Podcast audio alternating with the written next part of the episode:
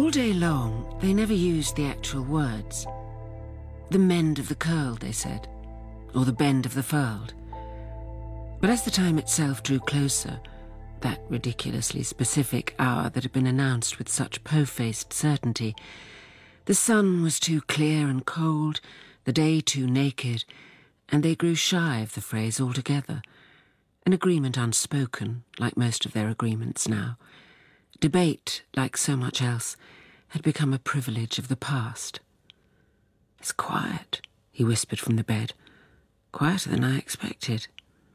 Quieter than anyone expected, I imagine, she said, pushing the curtain aside and looking onto the road below. Not even any cars. Well, one. Not with a bang, he said, but with a simper, she finished, and he laughed, which made her uneasy because there it was, the small yelp midway through that wasn't a laugh, that was him tensing against the pain the laughter caused. Her hand hovered over the call button, but he shook his head. No point, he said. And he was right. They hadn't seen a nurse all morning. They ought to be ashamed, she said, glancing at the door, as if expecting one to pop through at the mere mention. Ashamed. They ought to be with their families, he said. Don't be noble. It's what patients do. Comfort the unafflicted. Someone ought to do a study. He winced at the effort of the words, and she held his hand until he showed her that the pain had stopped, then waited a few minutes more until his lie became truthful enough for her to live with. We must be close, he said his voice nearly a whisper again. She hesitated. He'd been noticeably vaguer the past few days, which had been frightening, but had at least made it easier to avoid precise discussions of today. This morning, though, he had woken as lucid as the sunlight, which was arguably even more frightening, as if he had saved up all his clarity because he might need it, and soon. Twelve minutes, she said, glancing at the clock. Allegedly. That's not alleged smoke, he said. She followed his gaze to the window. A column of black rose from the horizon. She said nothing. What he couldn't see from the angle of his bed was that there were two more columns to the right that had been rising all morning, and when she'd got them some food from the abandoned hospital kitchen, She'd seen a distant skyscraper burning silently in the city centre. Things catch fire all the time, she said. Even today. The fire brigade will come. Unless they're home with their families, he said. I'll bet there are some who aren't with their families at all, she said. Some who took this moment to wonder at the strangers in their house and bolt as fast as their legs could carry them. I'll bet we see a huge spike in divorce rates after this.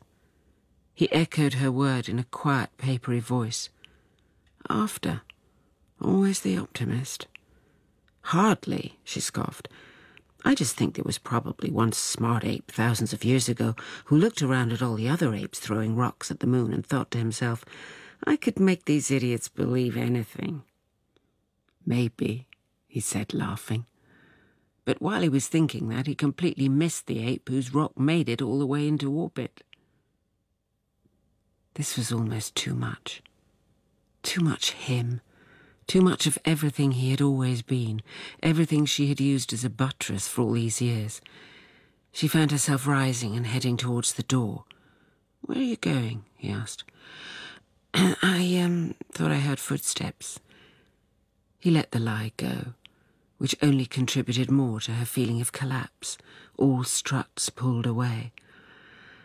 She looked out onto the deserted corridor. They were, as far as she knew, alone on this floor. The other patients granted permission by all too eager doctors to spend this day of all days at home. But they'd stayed, she and him. It hurt him too much to move now, and he didn't want to be drugged up because he'd miss everything.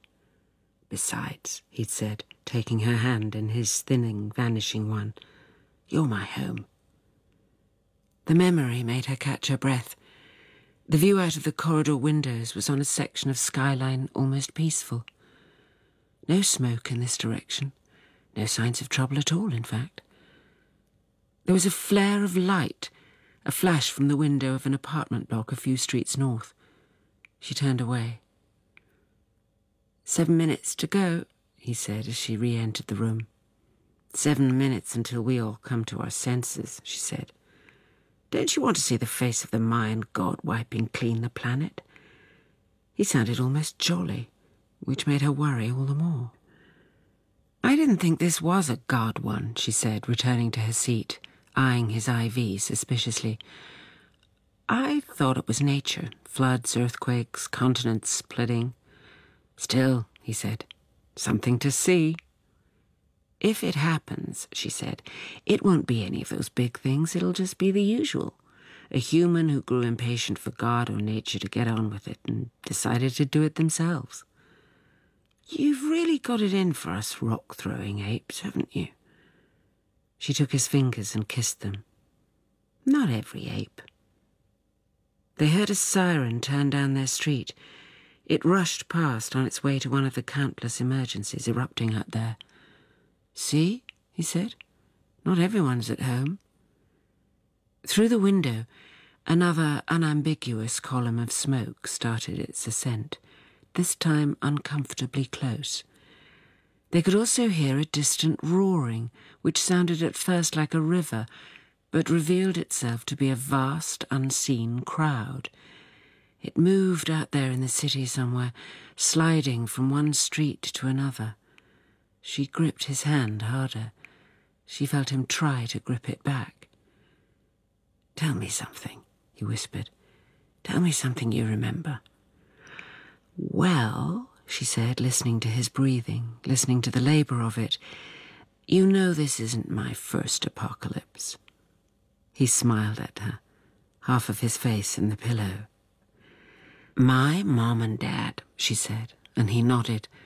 He'd always liked her parents, Americans who'd loved their daughter, despite how far she'd strayed from home in both the physical sense, moving all the way here with her foreign husband, and in the spiritual sense, from their church, which had predicted Armageddons more or less every other Thursday as she grew up. Printed across the front of the church building were the words, Be ready. One year, she said, They'd settled on a specific date, kind of like this one. May something, doesn't matter. But for some reason, this date seemed more certain than the others, so some people in the church started to put their affairs in order. Most were just sensible things, you know, what you do if you don't really believe but don't want to risk being wrong. But I remember one man bought a sailboat, thinking he wouldn't have to make payments on it after the. She stopped before she said the words the words they weren't saying today. The friend of the squirrel, she thought. There was an explosion, far off but still sharp enough to make her jump.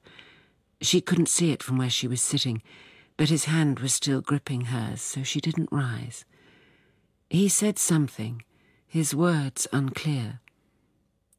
What was that? she said, gently leaning in. They would have loved this, he breathed. Your mum and dad? So satisfied. Not really, she said. Wrong God. She looked back out of the window, where the smoke was becoming thick enough to resemble a fog. Plus, they never really wanted an actual apocalypse, I don't think. They were a bit too nice for that. It was enough to know that if it did happen, they could say, See? He said something else, again unclear. A button of panic pressed itself in her chest. What was that, my love? He cleared his throat, grimacing at the effort. I said, How much time now? She read the clock. Four minutes? Three and a half, really. He smiled again through the pain. So matter of fact about all things. Can I get you anything? she asked. She turned to the IV. Surely it's time for. No, he said, more strongly than she expected. No, I want to be here. I want to be present. She watched him for a moment. You haven't taken any morphine this morning. Not a question, more a realization of what he'd done. I couldn't let you face this alone, he said. Oh, darling, the pain is tolerable, he said. She sighed more angrily than she intended. When exactly do you think you've ever been able to lie to me in 23 years? Telling you now would be kind of letting the cat out of the bag, wouldn't it? he said. She reached for the IV.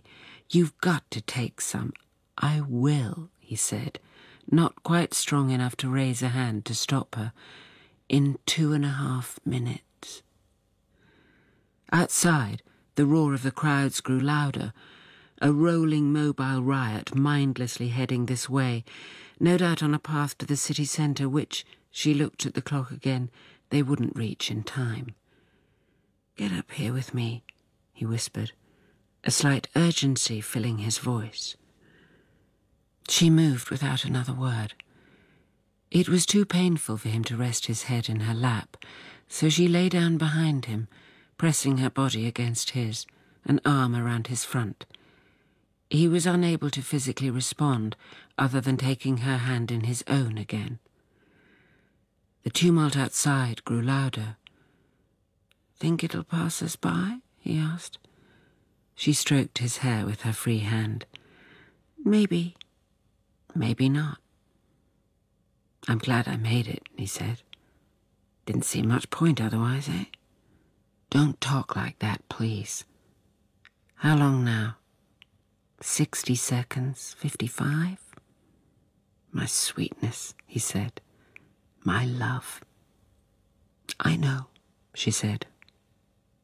Do you regret not buying a sailboat? he asked. Like you wouldn't believe, she said. The riot, or the panic, or whatever it was, reached their street in a white water of shouting and breaking glass. She didn't know whether it would leave them be or bear them away. How long? he asked again.